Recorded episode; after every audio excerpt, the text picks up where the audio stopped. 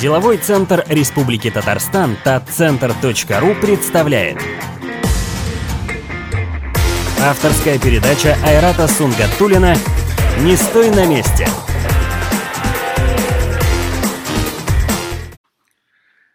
Доброе утро, добрый день, ну или же добрый вечер, дамы и господа, уважаемые слушатели. Меня зовут Айрат Сунгатуллин, и мы продолжаем серию передач «Не стой на месте», которая направлена на развитие предпринимательства в Республике Татарстан, ну и в целом России.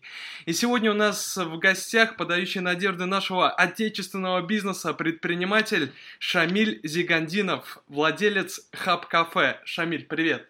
Добрый день, добрый вечер. Спасибо, спасибо то, что нашел время, э, нашел время для нашей передачи, действительно для нас очень ценным, потому что мы э, возводим предпринимателей немножко в другой ранг, в ранг героев, вот, и хотим рассказать о тех успехах, которые э, добиваются наши казанские, республиканские предприниматели. Спасибо то, что нашел время. Вам спасибо, что пригласили. Шамиль, расскажи, пожалуйста, как вы начали заниматься бизнесом, почему формат вот такого вот необычного кафе, формата, я бы сказал, наверное, даже недорогого питания, доступного питания для достаточно широкой аудитории, как вы как начали заниматься бизнесом, как вы пришли в эту нишу? Ну, начнем, наверное, с самого раннего, это с моего детства, с моих родителей, то есть у меня мама кондитер, и как-то... так завертелось, что я с детства был там вот, в столовке, в кондитерских цехах, там постоянно там что-то пекли, и как бы это немного, ну, как-то закладывалось в сознании, наверное, в характере, о том, что такое все должно быть натуральное, вкусное, домашнее, вот, и как бы, ну, со- соответственно, достаток тоже был как бы невысокий, там папа инженер, мама там кондитер, и, ну, как бы позже уже, когда там ну, не было там в мыслях открывать что-то и так далее. Там, поступил на факультет вычислительной математики и кибернетики, отучился на математика программиста. И как-то ну, в один момент, когда уже после окончания обучения, там, поработав в ай ти-индустрии, там, какие-то, ведя какие-то проекты, ну, понимаю, что это не твое, и что, в принципе, ну, действительно, хочется заниматься чем-то своим, что-то поднимать свое, то, ну, как-то вот эти корни, наверное, они как-то, ну, сказались, потому что, ну, желание, в принципе, вот, наверное, уже на курсе, там, втором, третьем у меня уже были мысли, там, что-то с общественным питанием создавать, то есть, там, была попытка в две тысячи двенадцатом году привести Starbucks франшизу сюда, но там не удалось как-то, ну, просто не удалось с мастер-франшизой, ну, владельцем мастер-франшизы договориться. Вот. Ну, потом, как бы, опять это, там, два года я как-то пропустил, и вот опять потом в сознание какое-то пришло, то, что надо что-то делать, и вот я решил все-таки сделать кафе, потому что, ну, понимал, что, в принципе, нет такого места, где можно просто прийти, и чтобы это было не коворкинг, и что ты не платишь за, там, время или, там, кофе, и ты можешь посидеть, поработать, там, или почитать, или просто, там, зарядить телефон, грубо говоря, там, и при этом, или ты можешь просто прийти поесть, там, недорого, то есть, ну, как бы, знаю, как быть от студентом. Да, даже говорят то, что плох тот предприниматель, кто не хочет стать ресторатором. Вот здесь, э, мне кажется, у многих, особенно студентов, людей, которые заканчивают университеты, все хотят стать... Э, именно рестораторами, открыть свое какое-то уникальное кафе. И, ну, по практике мало кто э, действительно доходит до этого, доходит до того, то, что сделают качественный продукт, доступный продукт. И э, здесь вот э, вопрос такой, насколько вообще сложно преодолеть было себя, потому что вот ты говоришь о том, то, что э, родители, ну, мама кондитер, то есть не предпринимателя. И нужно понимать то, что э, фактически из работника кондитерской, вот по кон- кондитерке, и говорить о предпринимательстве, это все-таки две разные вещи. Вот как, вот, как перестроить свое сознание, как перестроить э, свой мозг на принятие каких-то серьезных действительно решений? Ну, все-таки, кем бы ни были родители, как бы все равно растешь и э, как бы... Главное тут воспитание, они там не воспитывали тебя там как там, будущего работника, они тоже всегда говорили, что все-таки типа надо стремиться к тому, чтобы ну, иметь что-то свое, как бы, ну, как бы, они вообще как бы никогда не настаивали там на что, на чем-то там, всегда давали мне свободу выбора, и, ну, как, а к предпринимательству, как, ну, не знаю, сама жизнь подводит, наверное, потому что, ну, ты понимаешь, что невозможно там как-то, ну, просто добровольно себя, ну, как бы замкнуть в каком-то пространстве и в, каком, в какие-то рамки, то есть, чтобы кто-то, кто-то тебя замкнул. В принципе, то есть, как предпринимательство, это еще, еще жестче рамки, в принципе. Ну да, конечно. Ты, только ты сам себе уже, как бы, эти рамки делаешь, и, как бы, ты добровольно на это идешь. А, ну, поэтому, не знаю, это был мой осознанный шаг, это было тяжелее, наверное, это там... Это также, ну, наверное, я думаю, многие, кто приходил на эту передачу, говорили, что там, может, это работа без выходных и так далее. двадцать четыре часа в сутки, семь дней в неделю, да, согласен, есть... абсолютно. Да. Вот если говорить про рамки, вот э, ты проговорил, насколько вообще с, рам- с рамками сталкиваешься со стороны э, каких-либо проверяющих органов, э, насколько э, в нашем законодательстве с точки зрения развития, э, вот, например, такого небольшого кафе, в центре города, есть ли рамки, насколько м- эти рамки четко прорисованы в, вот именно в деловой, деловой среде? Ну, вообще, как по законодательству текущему, нас как бы не могут там проверять там, в течение трех лет после открытия.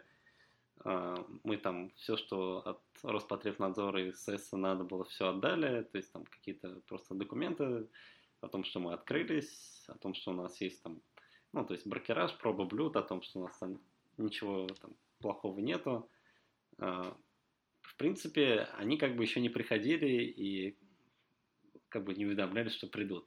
Как бы в этом проблем как бы особых не было. Было, конечно, у нас из комитета по благоустройству города, ну, то есть с полком города Казань, приходил проверяющий как бы тут, не знаю, спустя месяц, наверное, еще там снег не растаял, когда нам говорили, а что это у вас тут, там, типа, неблагоустроено, что у вас тут асфальт поломан и так далее, типа, сейчас штраф наложу, там, снимите наклейки со стекол. Но мне кажется, мне кажется, вот, вот это вот как раз понимание, где бы, вот, видят предприниматели и сразу находят, пытаются найти какие-либо штрафы, не штрафы, пытаются все время где-то что-то поднадавить, где-то что-то там э, поднадавить и так далее, потому что, ну, мне кажется, э, действительно это проблема России, проблема э, нашего общества, то, что предприниматели, если есть там, вот перед нами там предприниматель, да, его нужно там с каких-то сторон к нему как-то подойти, где-то что-то, что-то найти. И вот, э, как мне кажется, проблему можно решить вообще в целом э, нашей экономики, развития нашей экономики, если нам, предпринимателям, дадут спокойно развиваться в рамках закона, не придумывая какие новые либо рамки. Нет, я согласен. Я, как, я на самом деле как бы там, ну, не боюсь там и не дрожу перед этим, но я, ну, как бы отчетливо понимаю, что в принципе придраться можно к любому заведению, и если там, грубо говоря, кто-то решит там получить премию такую негласную свою там и придет и скажет, что все тут. Ну, в принципе, они должны приходить с предписанием, звонить заранее, да. Но даже при этом, как бы, если они тебе скажут, что мы вот завтра в девять утра приходим, там, и позвонят тебе в пять вечера, и ты знаешь, что там, я не знаю, у тебя там, не знаю, недоштукатурена стена на улице, и они придут и там скажут, а вот комитет по благоустройству, у вас тут стена, типа, грязная, вы тут, там, я не знаю, не знаю, что они там еще говорили, много чего говорили, там, бычок, бычок найдут там на, на брусчатке нашей и скажут, что, или скажут, что там, вот эту землю вы должны были убирать, там, а мы там откуда знаем, что мы ее должны убирать. Но это вот как раз сознание наших, наших э, там, да, то есть как бы родителей, вот это вот, конечно... То есть, в принципе, надо быть готовым ко всему, но вот я как бы рассчитываю на то, что, ну, как бы беспредел достаточно... Ну, достаточно его было, наверное, в прошлом, и как бы его должно все-таки меньше стать. И, ну, пока, если честно, как бы вот только там по благоустройству что-то там приходили и говорили, но... То есть ситуация, ситуация лучше, да, думаешь? Да, мне кажется, да, но я не знаю, как будет, например, перед чемпионатом мира по водным видам спорта, когда как бы грозятся, ну, и как бы слухи ходят о том, что сейчас будут повально ходить всех проверять. как бы к нам, ну, не обращались как, какие-то проверяющие органы с, по этому вопросу, но не знаю даже, как это будет. Надеюсь, все будет как бы в рамках... Ну да, то, что реально девяностые годы прошли, сейчас как... Да просто по-человечески. Да, да? По-человечески, абсолютно да, верно. Есть... Не, не, дайте нам просто развиваться, дайте нам спокойно дышать, нам, предпринимателям, в частности, да. молодым. Как, как у нас как бы бывает обычно в стране, то, что либо закона не хватает, либо если есть закон, его слишком рьяно исполняют. Там, например, с теми же эвакуациями машин, то есть там, когда там, могут тебя просто из-под носа ее увезти и...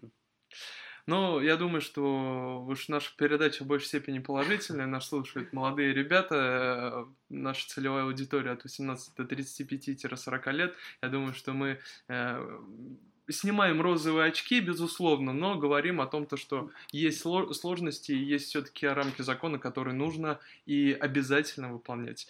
А, Шамиль, скажи, пожалуйста, вот в Казани с каждым годом открываются все больше ресторанов, кафе, приходят мировые сети, такие как Папа Джонс, открываются новые точки Макдональдс, сейчас уже практически в каждом районе есть точки Макдональдс. Как выживать среди таких конкурентов и есть ли какие-то инструменты борьбы?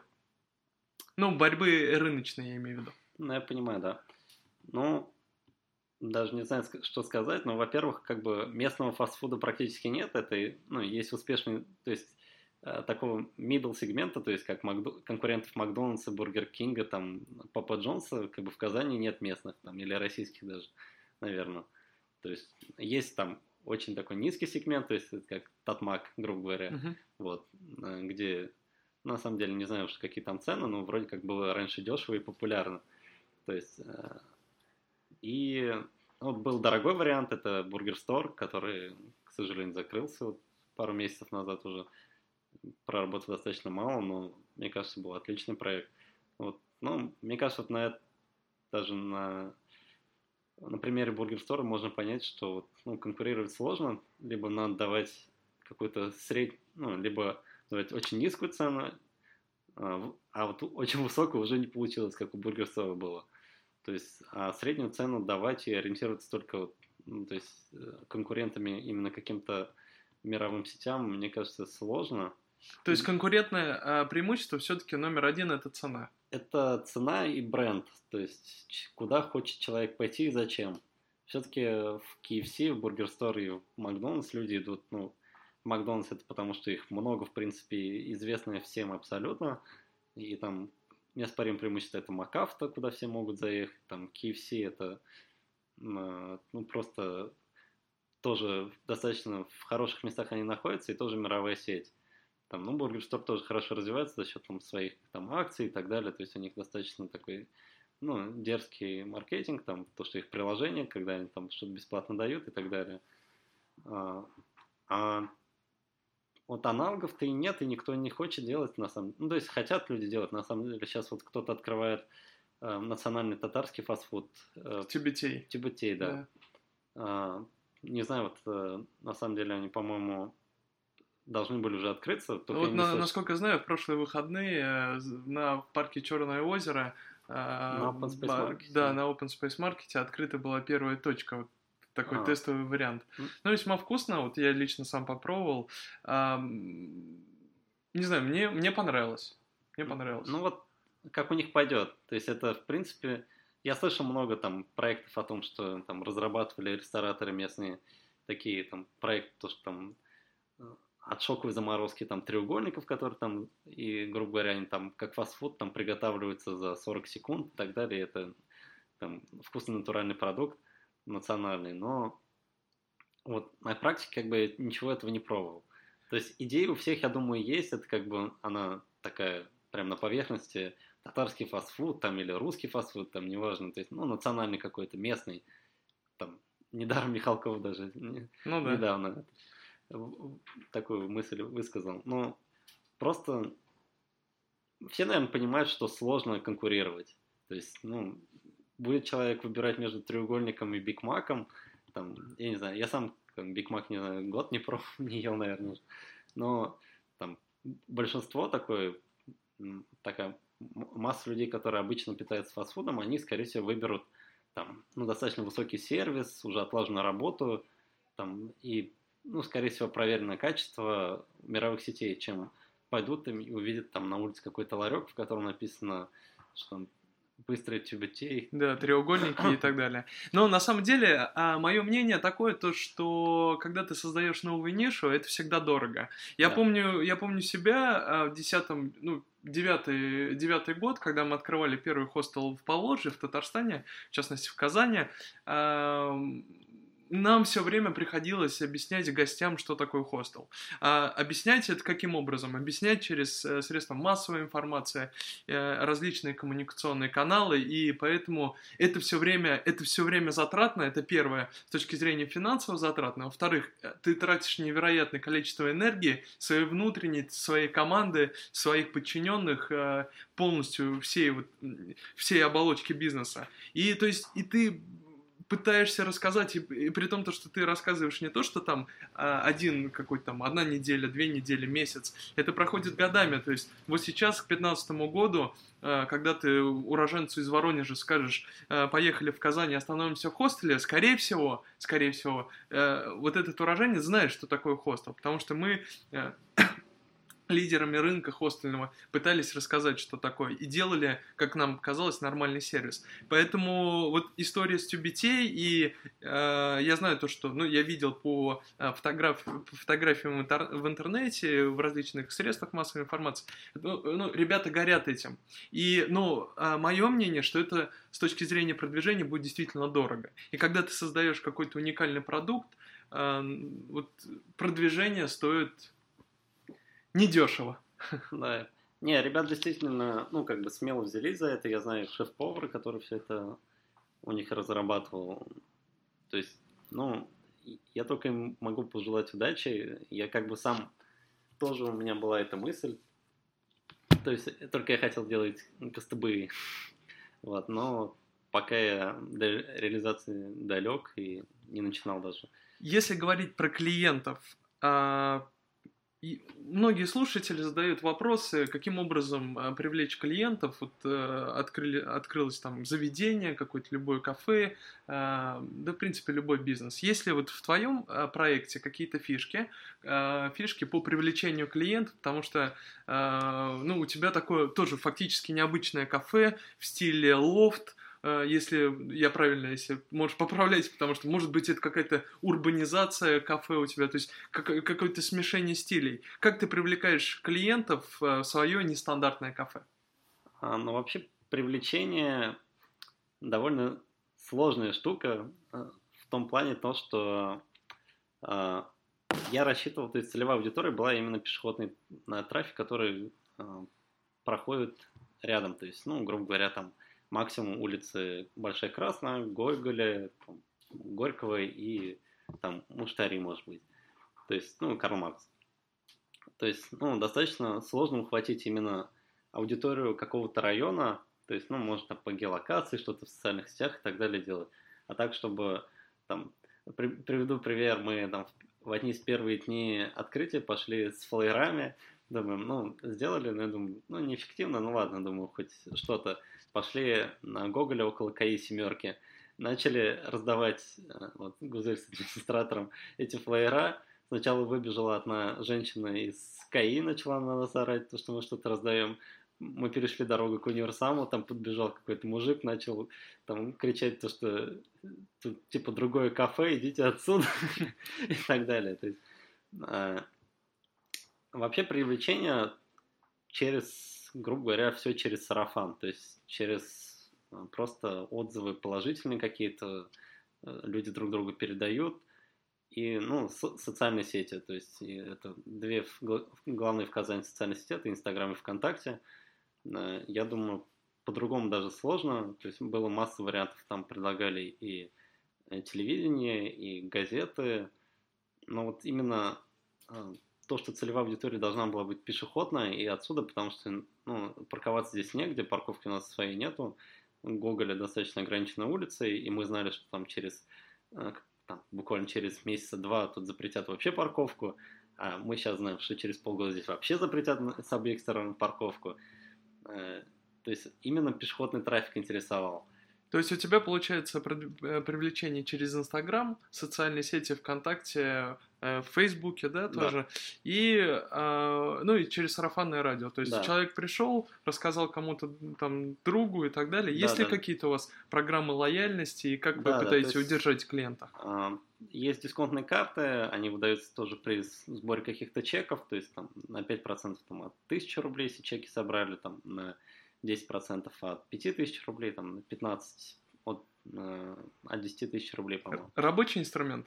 Рабочий, то есть я сначала тоже сомневался немного, ну, вот, когда вводили эту систему, думал, что, блин, ну, вот я никогда не собирал чеки, такой, ну, про себя подумал, думаю, ну, блин, думаю, а тут раз и смотрим, и как бы, и все карты там, я не знаю, сколько там заказывали, четыреста, и вот так забрали их там пятипроцентные, потому что вот так люди собирали и приходили, и как бы это действительно эффективно, и там, и добивались, чтобы десять процентов им там выдали, и так далее, то есть, ну, как бы оказалось, что это реально эффективно, и ну, в принципе, работает, я думаю, не во всех случаях, но в каких-то конкретных, когда вот ты какой-то э, массовый продукт делаешь, то есть, может быть, недорогой, то есть люди, в принципе, этого хотят, и им это интересно.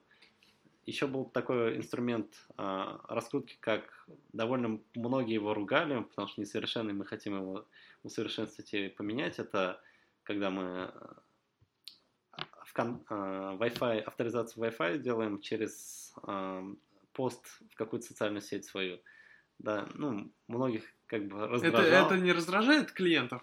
Потому вот. Что... Или вот. Они сразу удаляют?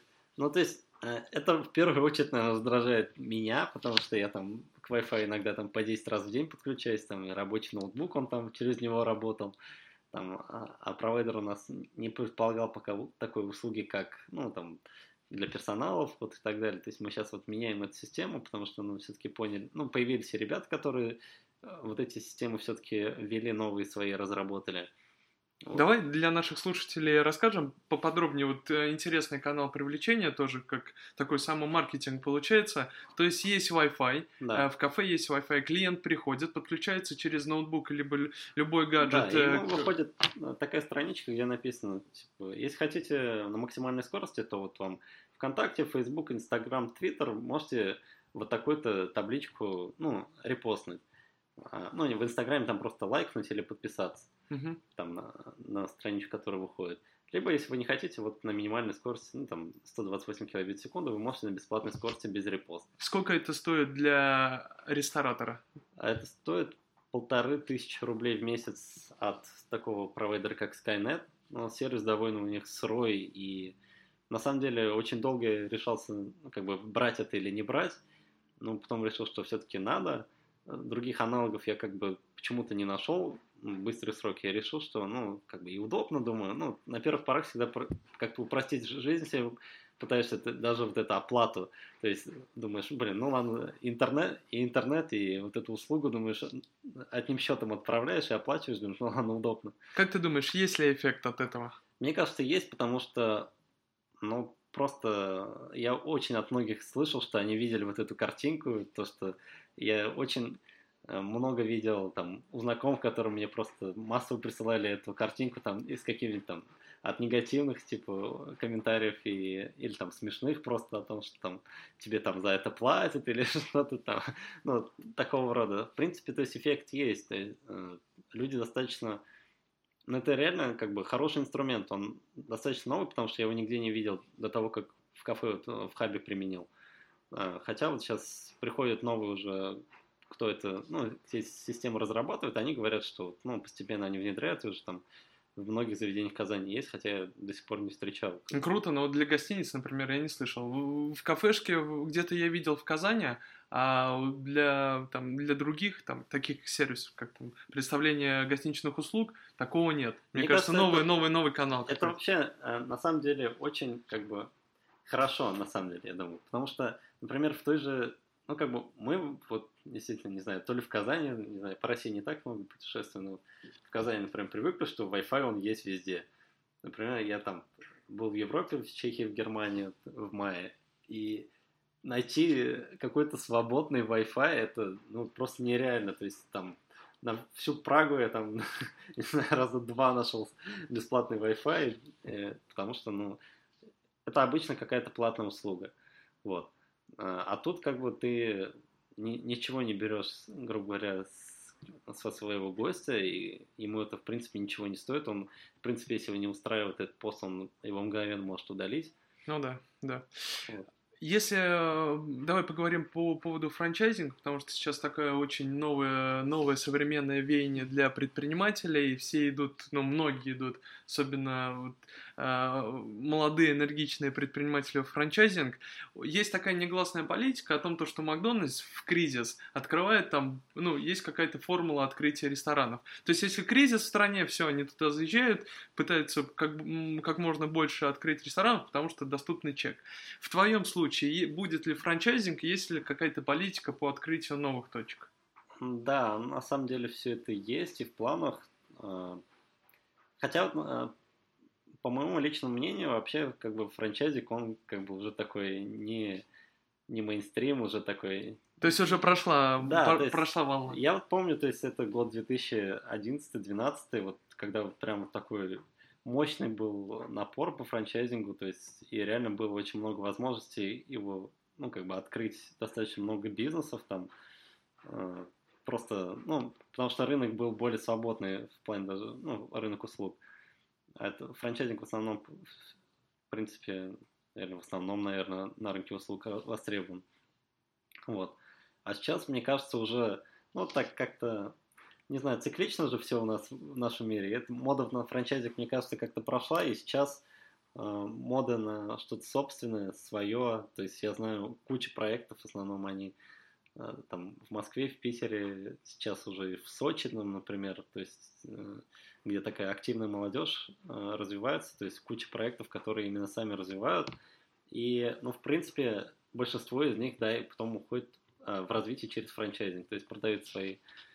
свой бренд, но это достаточно, наверное, как бы, да, вообще ответственный шаг, мне кажется. То есть, во-первых, ты должен верить, ну, то есть я, например, для себя так, ну, решил, что должно быть так, что первое заведение, оно должно быть идеально как бы сработано, то есть бизнес-процессы все должны быть отлажены, все должно быть в порядке, потом уже попробовать там второй, третий открыть, если это все нормально, то тогда можно франчайзинг.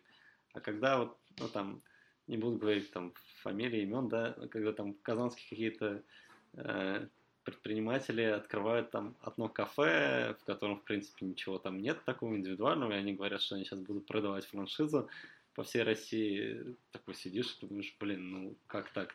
Я согласен на, на все сто процентов, потому что франчайзинг, рынок вообще настолько скорректирован, настолько кривой, непонятный, мне кажется, это связано в первую очередь с законодательными нормами, да, а, потому что вот когда мы делали франчайзинговую сеть для Bear Hostels, мы сталкивались, и я видел, а, какой реально, извините, там, а, ну, ужасные, ужасные продукты предлагали и, э, и продавали за нереальную стоимость. Паушальный взнос, э, паушальный взнос достигал там полумиллиона, миллиона, да, за фактически двадцать документов, которые и за какой-то новый непонятный бренд. То есть рынок очень кривой, по моему мнению. Рынок э, будет действительно еще корректироваться, меняться.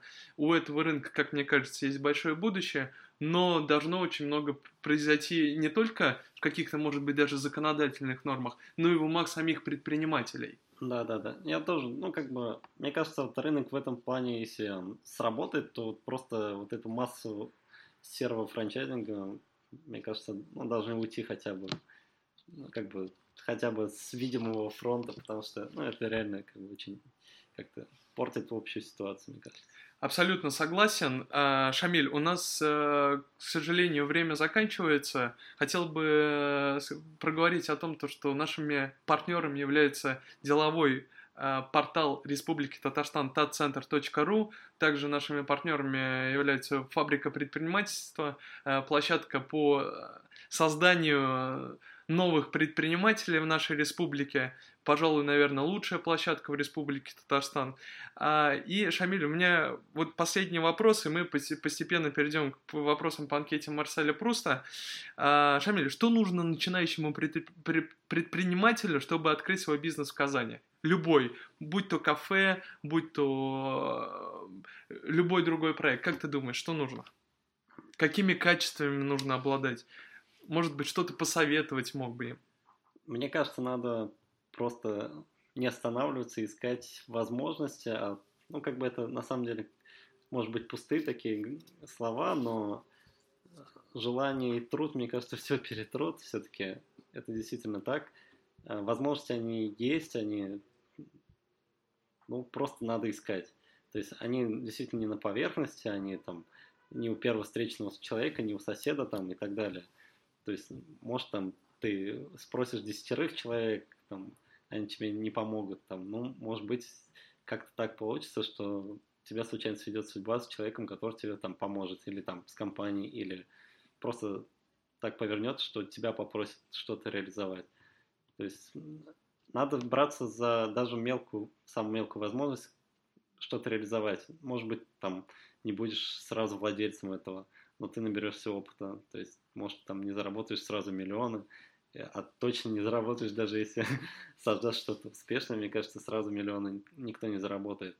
Но, по крайней мере, ты сделаешь что-то, что там, может быть, полезным будет, или хотя бы тебе интересно, и как-то тебя самоутвердит перед самим собой, и ты уже будешь как-то более свободно в будущем со своим временем и работой обращаться.